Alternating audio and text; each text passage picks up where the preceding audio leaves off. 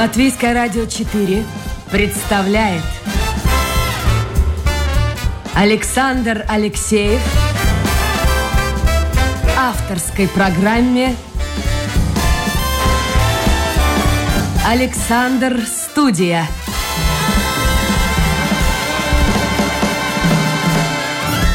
Здравствуйте, друзья! В эфире программа «Александр Студия». Как обычно, в это время с вами автор и ведущий Александр Алексеев. Напомню, для тех, кто только подключился, может быть, отдыхал, не был в Латвии, что программа с Нового года выходит теперь не по рабочим, а по выходным дням, по субботам, воскресеньям.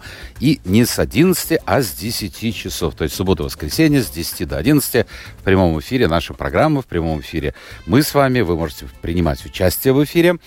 Э, задавать вопросы, комментировать услышанное. Сейчас я вот говорю, говорю и проверяю, потому что надо же технику проверить. Да, работает все. Э, по WhatsApp можете задавать вопросы и задавать вопросы в интернете, зайдя на домашнюю страничку Латвийское радио 4, программа «Александр Студия». Сегодня у меня в гостях э, академик, медик, биолог, автор более 150. Ну, примерно. Примерно.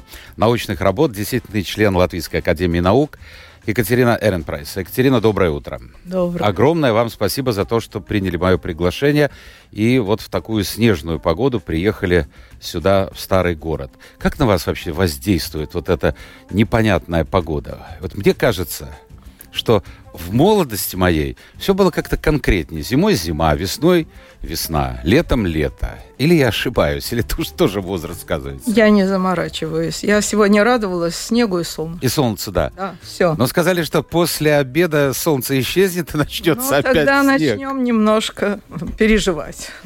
А, вы дважды были замужем, и э, вторым мужем э, вашим был ученый, э, фамилия которого очень знакома многим в Латвии, Эренпрейс. Он какое-то отношение к велосипедному бизнесу имел? Может, что-то из его родственников?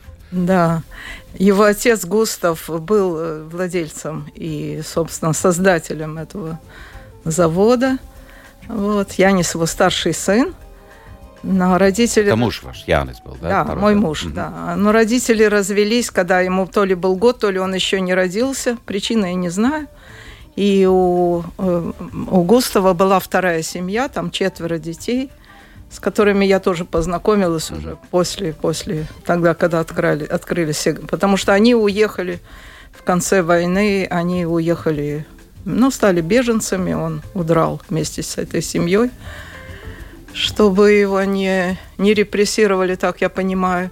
Ну и там вот я дружу с одной э, полусестрой Яниса, которая в Англии осталась, вышла замуж. Ну, с Чудесная бизнесом уже ничего не связано.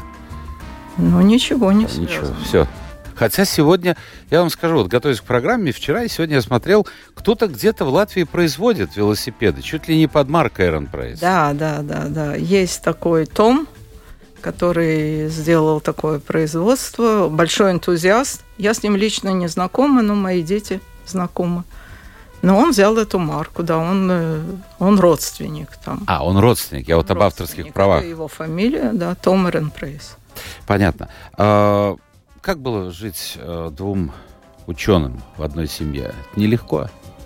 Нет, наоборот, наоборот. Одна, а- одна беседа только, наверное, с утра до вечера, когда виделись о науке, о медицине. Ну, что значит, когда мы виделись? Мы работали в одной лаборатории, так Боже что у мой. нас... Так и, и там, и тут.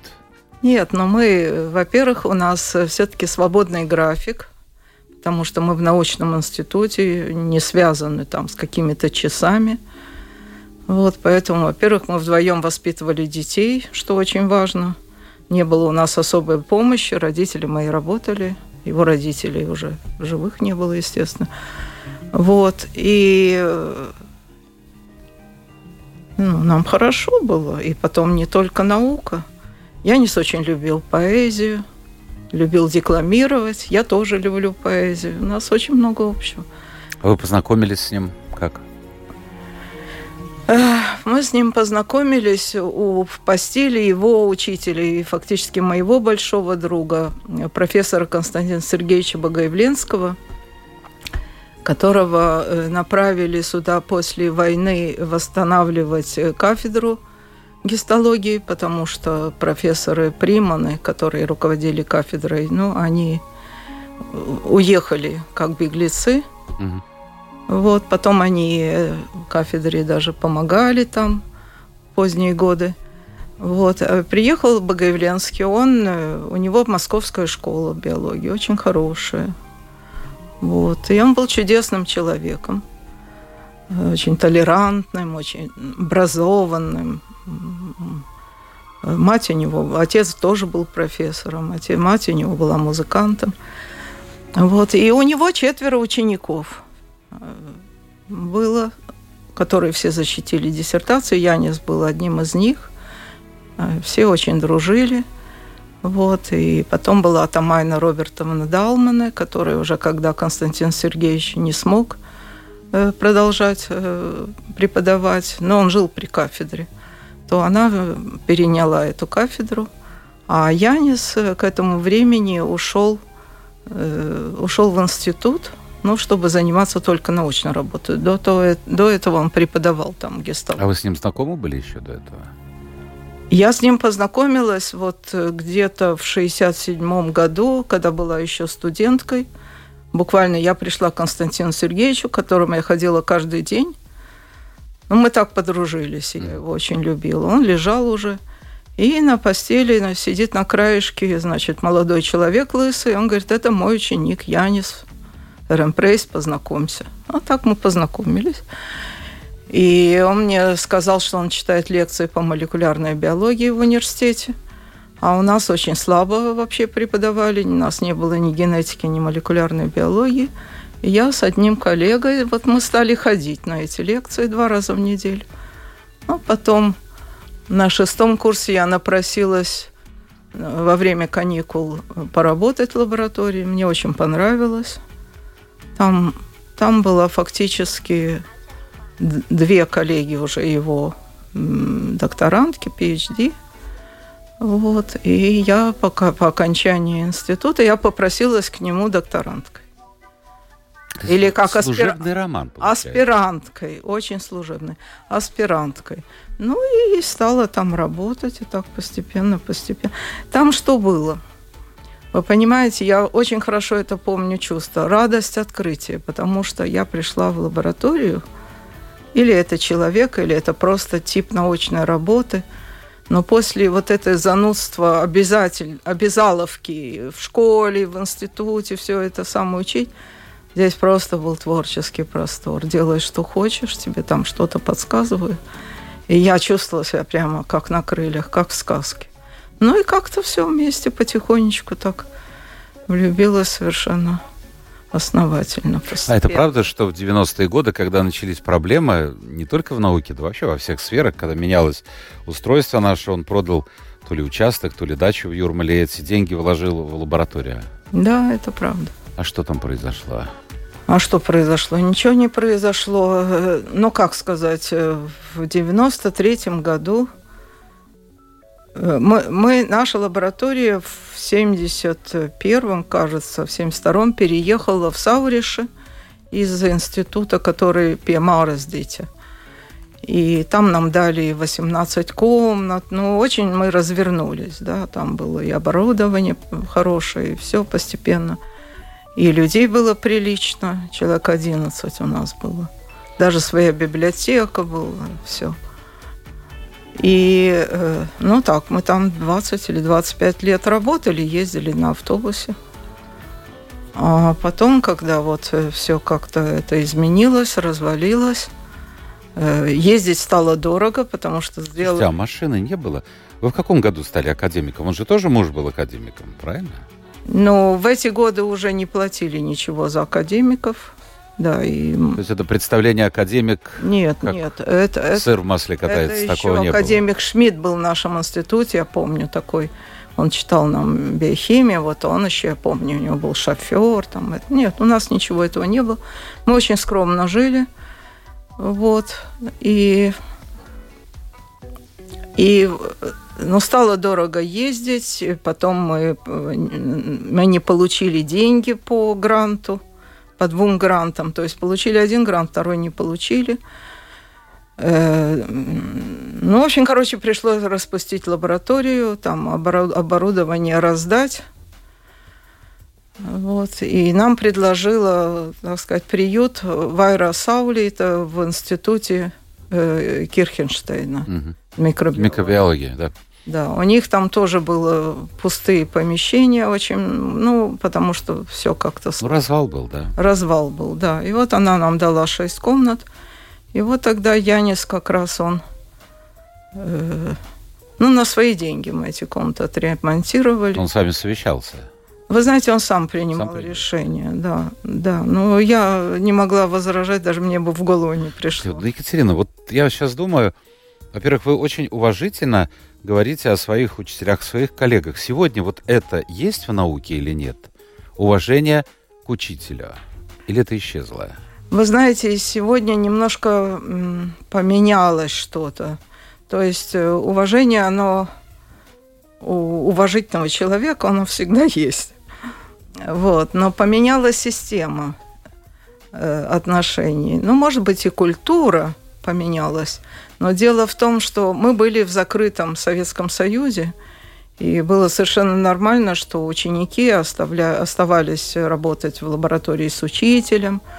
Потом, преемственность. Да, преемственность, и школа сохранялась понимаете? Сейчас этого нет? И считалось как-то неприличным, но, но считалось, да, ну вот взять, бросить, но для меня это бросить и уйти. Ну, предположим, мой учитель уже сам не может так много. Угу.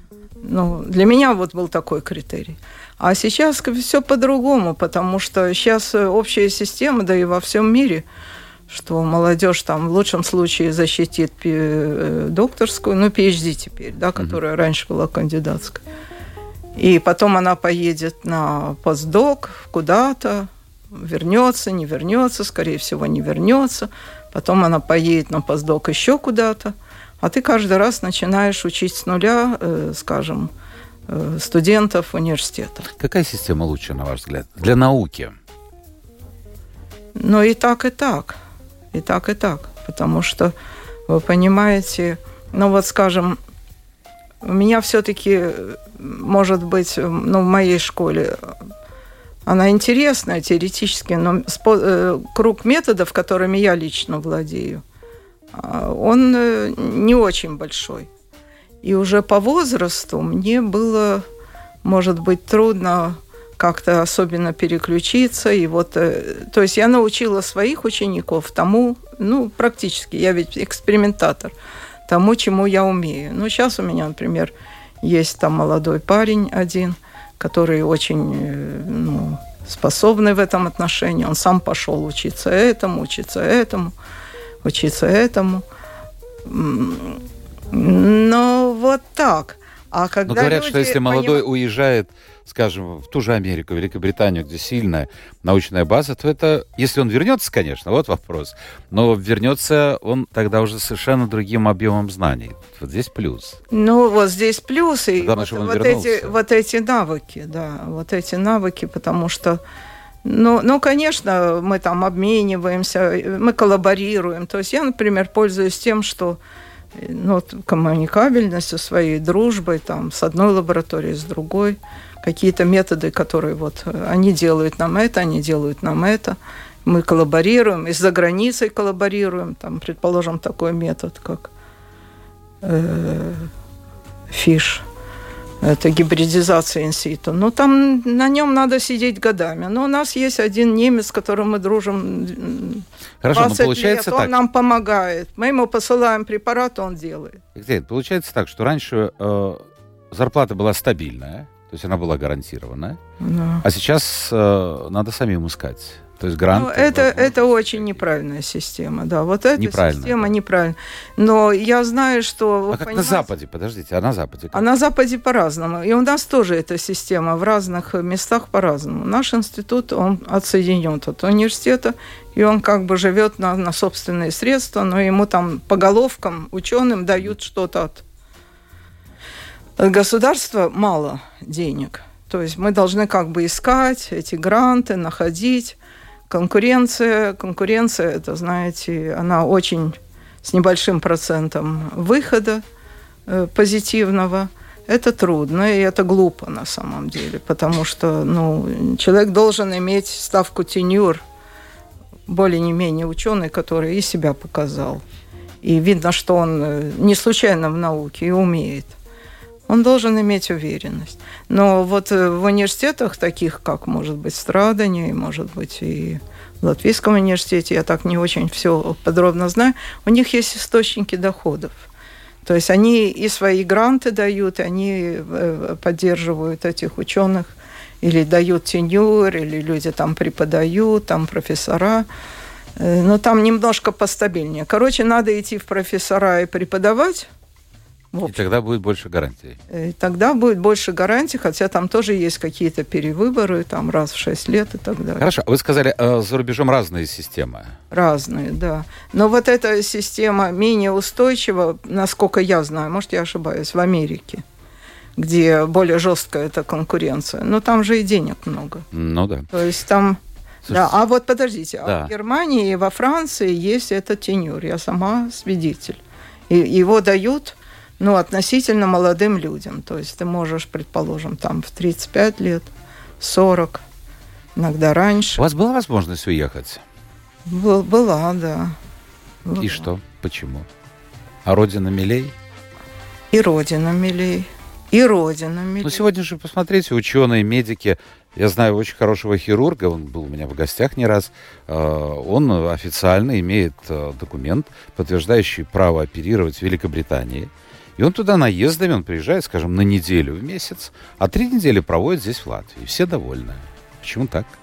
Нельзя. Ну, по-всякому можно. Надо же понимать возраст, да, потому что когда эти возможности открылись... Когда вы мне сказали, сколько вам да, лет, вы меня напугали. Когда я вас увидел, да. я понял, что не зря я вас пригласил. Да, хорошо выглядите для своего от, возраста. Открылись мне уже было э, за 45.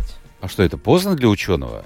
Но у меня был муж, который был старше меня, я же не брошу его. Он мой учитель, к тому же. Вы в 70 А он ни за что бы никуда. Не хотел никуда. бы. Ну, а куда почему? он поедет? Ну, он был патриотом, он любил, да и я, я люблю это место. Я люблю. Но мне это важно. Вот по поводу э, мужа, сегодня я не могу себе представить человека, просто жизнь, мне кажется, очень поменялась, который то, что ему принадлежит там, по наследству, землю в Юрмале, в Булдуре, да, мне кажется, прямо в центре Юрмала, это же бешеные цены сегодня. Вот взял, продал для того, чтобы купить оборудование для лаборатории. Нет, но это же совершенно другие ценности. Понимаете? Я понимаю, но вот, вот, вот поменялось многое. Да, но не у всех. У многих. Ну, может быть, у многих, но это тогда очень печально. Потому что все-таки но ценность науки, познания, это же радость творчества на самом деле, в том, в том числе. Ее никакие материальные блага не заменят. Но не заменят. Да вы меня не убеждаете. Я просто Нет, говорю просто, о том, что все-таки поменялось. Он сделал, он сделал то, чтобы мы могли как продолжать, продолжать работу. Иначе да. бы не, мы ее бы не, не продолжали. А к вам сейчас приходят молодые? Наверняка же приходят. Ну, приходят, да. И какие они? Хорошие. Молодые всегда хорошие. А вот э, взгляды на жизнь, взгляды на науку, отношение к науке, наверняка другое, чем было в 60-е, в 70-е, 80-е. Ну, трудно сказать. Вы понимаете, сейчас время все-таки более конкурентное, да? И, и люди уже более не менее созрелые, они э, понимают, что ну, они должны пробить себе дорогу. Поэтому они более хваткие, что ли они как-то строят больше план на будущее. Ну, мы были все-таки больше тямти-лямти. Ну, папа не с мамой... Ну, не нет, ну, папа с мамой... Ну, я имею в виду, вот когда я училась. Ну, папа с мамой имели зарплаты скромные, но, тем не менее, мне не надо было работать. И я знала, что я буду более-менее там, и родители мои пенсии были обеспечены. Жизнь была предопределена фактически, вот ну, эта колея, да, по которой да, идти. Да, да. Но вы знаете, в этом есть и хорошо, и позитивное, и негативное, потому что э, вот этот вызов, он рождает в тебе все-таки э, какой-то необходимость э, ставить планку выше, преодолевать, может быть, какой-то идти на какой-то риск э, интереснее, может быть. Сейчас. Но, но для здоровья очень стрессово. Для здоровья очень плохо. Ну, поэтому так много нервных заболеваний. Поэтому... Это точно. Вы сказали до эфира, что вас интересует э, человеческое мышление, как оно меняется со временем. А, тем более мы пережили совершенно разные эпохи. Я э, тут вчера буквально я вам рассказывал, смотрел. Я очень редко, когда смотрю социальные сети, а, но вот у меня такое впечатление, что некоторые люди, если это, конечно, не э, специально подсадные утки, э, распространяющие фейки и всякие глупости, у меня такое впечатление, что люди вот некоторые жили, жили, жили вот в Советском Союзе. Потом они как бы заснули или их там заморозили, как в фантастических фильмах показывали.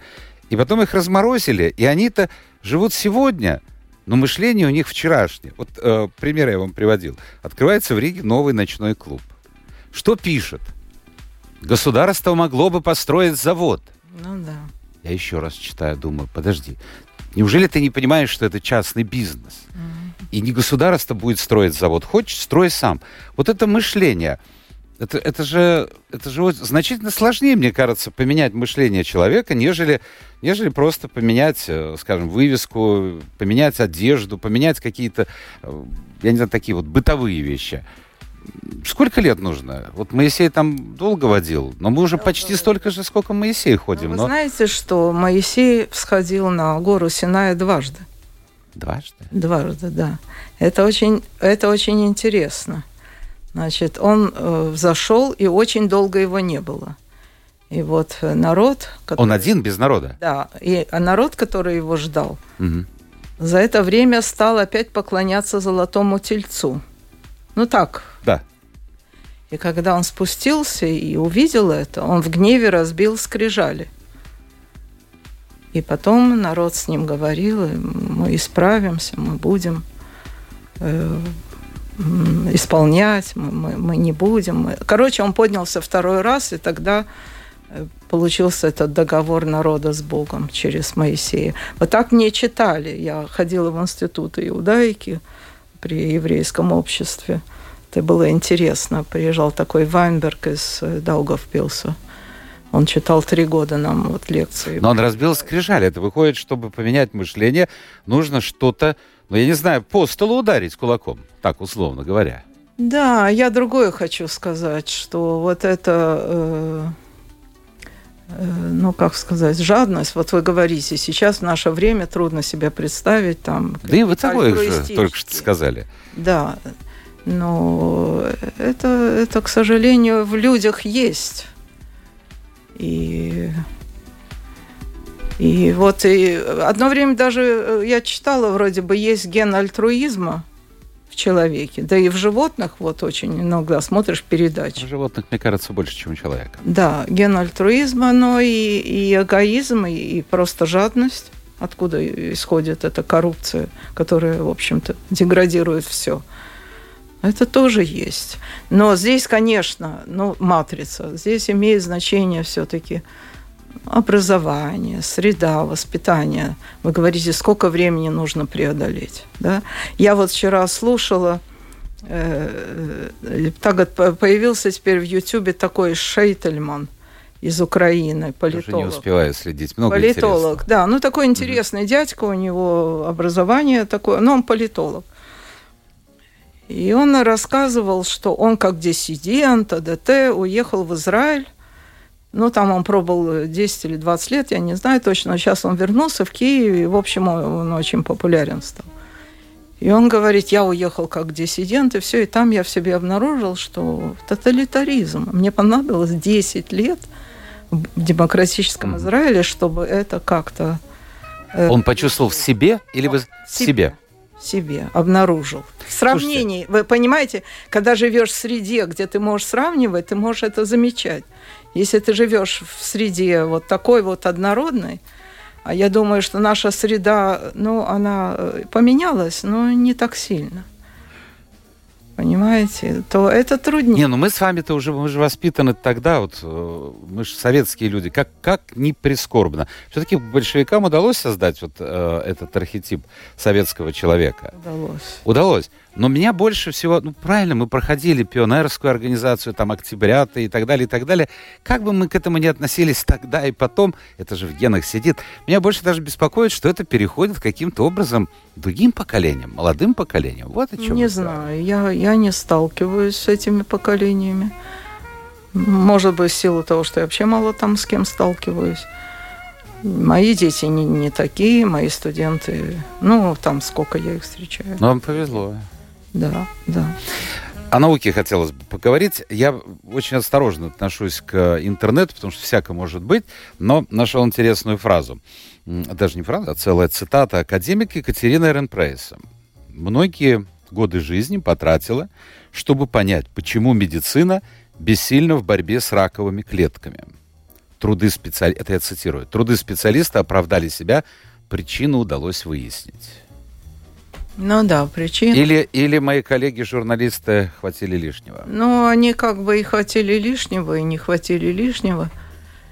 И вы понимаете, что э, болезнь, рак – это что-то особенное. Это, это, не, это не инфаркт, это не инсульт, это не…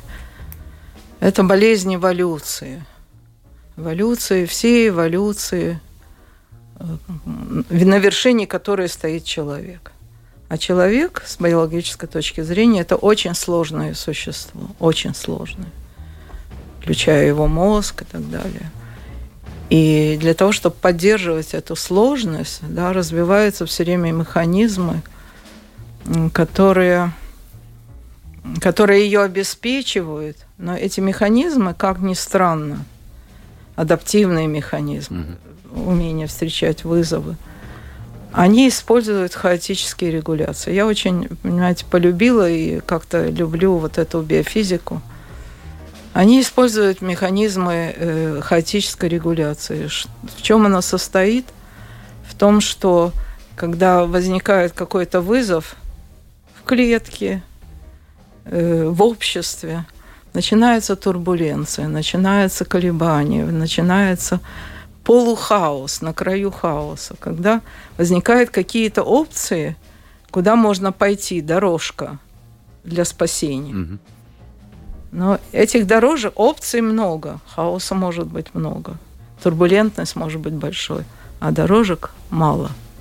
Понимаете? И здесь, если мы переносим это на общество, вас интересует же общество тоже это значит, что вот общество должно быть очень умным, чтобы найти эту дорожку. И в то же время оно должно быть очень толерантным, чтобы понимать, что, что эта турбуленция, но она есть. Понимаете? Ну хорошо, выходит по-вашему. Значит... То же самое с, оп- с опухолевыми клетками. Да, да? вот я хотел, Они хочу перейти наилучшим образом адаптированы, испытывая, э, э, приняв весь опыт эволюции жизни на Земле буквально – начиная с бактерии, за 3,5 миллиарда лет.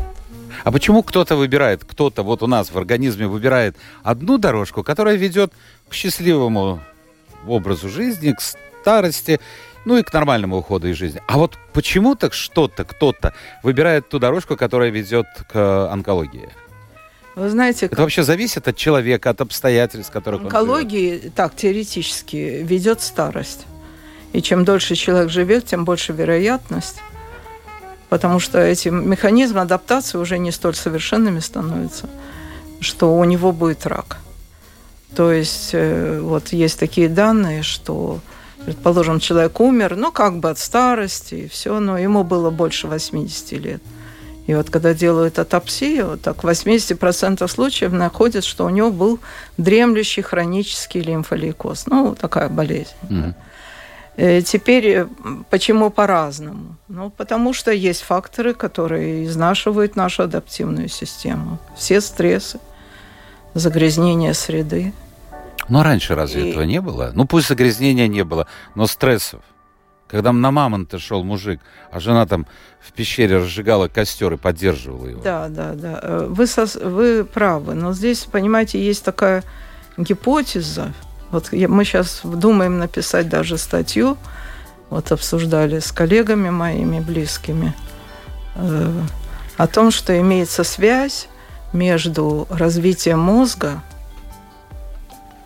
падением э, фертильности мужской, глобальной, за последние 80 лет. Мой младший сын занимается этим и э, увеличение вероятности получить рак за счет того, что появились новые гены, угу.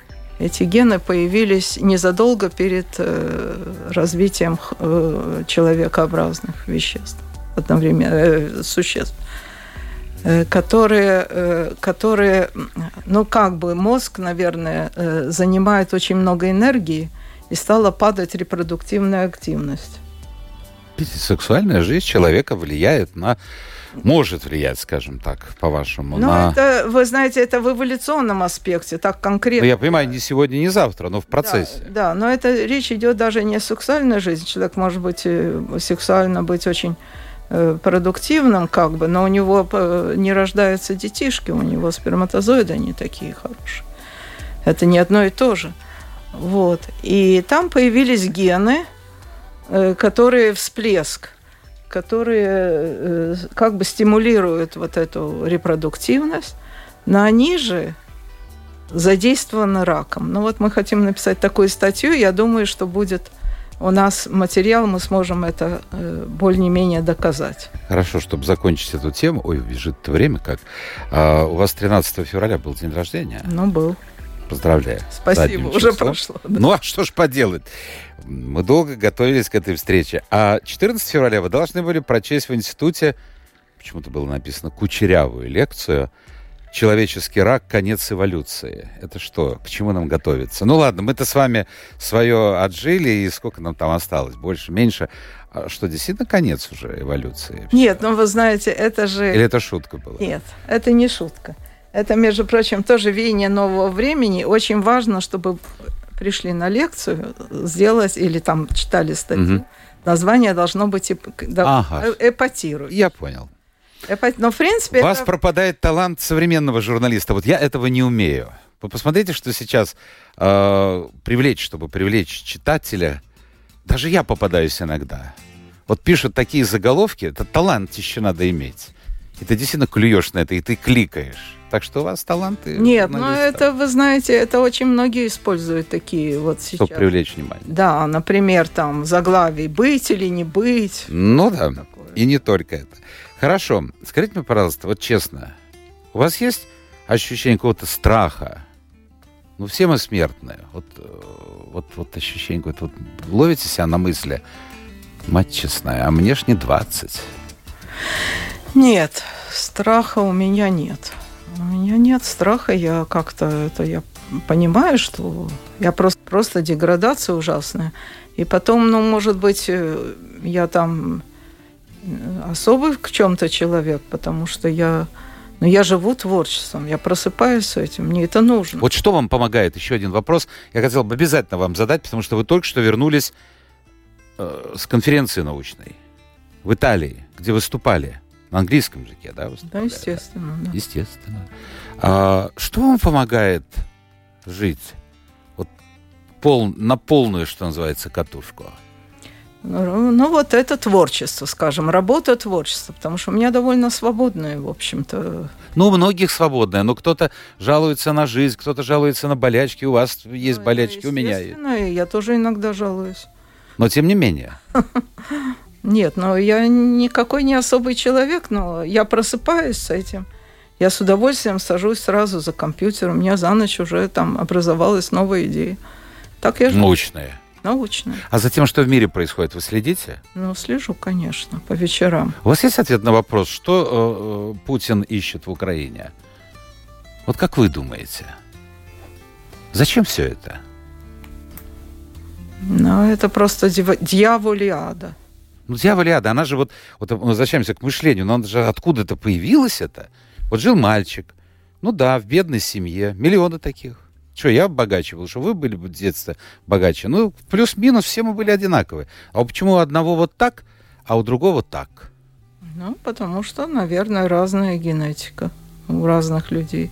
Между прочим, я должна сказать, как только я его увидела в телевизоре, когда он появился. Путина? Да, это был в 96-м. Я сразу закрыла глаза, и с тех пор я не могу его видеть. Я сразу почувствовала. Почему? Я сразу почувствовала что-то, что это очень страшно. Подождите, ну он же тогда был такой прозападник. И вот лицо. Он еще на немецком все время вот говорил. лицо. Лицо? Лицо с самого начала и до сих пор. Вот сейчас бесконечно показывают что-то, я перес- переключаю канал, я не могу не видеть. А это он или нет? Вот поговаривают, что там двойников Ну, масса. Я не занимаюсь этой ерундой. Потому что Какая то, что было раньше, это разница? совершенно ну, другой человек. разница? Ну, по большому счету, да. Все, наше время действительно истекло. Давайте мы посмотрим, ну, хотя бы пару... Так, доброе утро. Сейчас со зрением надо.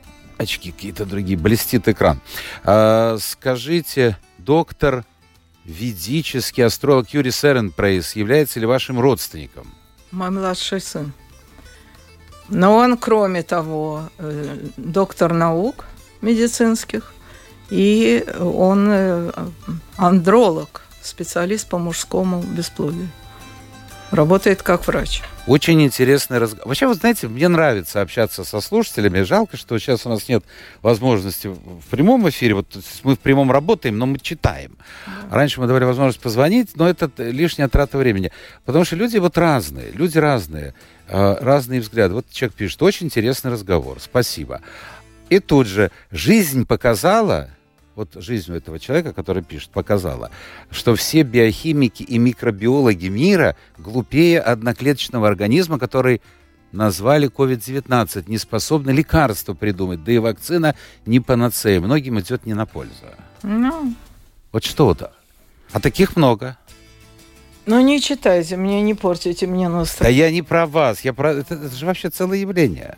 Ну, целое явление. Знаете, как говорят тут, ну что это за художник? Мой внук может такое наляпать. Я Нет, говорю, так наляпай. нет, но вы понимаете, у людей твердая убежденность, что наука может все. А наука э, может многое, но не все. Последний вопрос. Рак будет когда-нибудь побежден? Ну, что назвать побежденным? Ну, то есть вот как рак- при- вот появился у кого-то рак, ему дали таблеточку, так, условно говоря. Нет, но вы понимаете, рак в ранних стадиях, он побеждаем. Ну, Ну, далеко не и- каждый. И, в этом есть это. А когда метастазы, ну, их лечат, они потом опять возникают. Их лечат. А что нужно, вот, вот что нужно, вот когда это будет? Вот появились метастазы, таблеточка, укольчик, там, антибиотик или что-нибудь еще. ну, ну, делают что-то, но в итоге это превращается в хроническую борьбу с раком, которая, как правило, оканчивается смертью больного.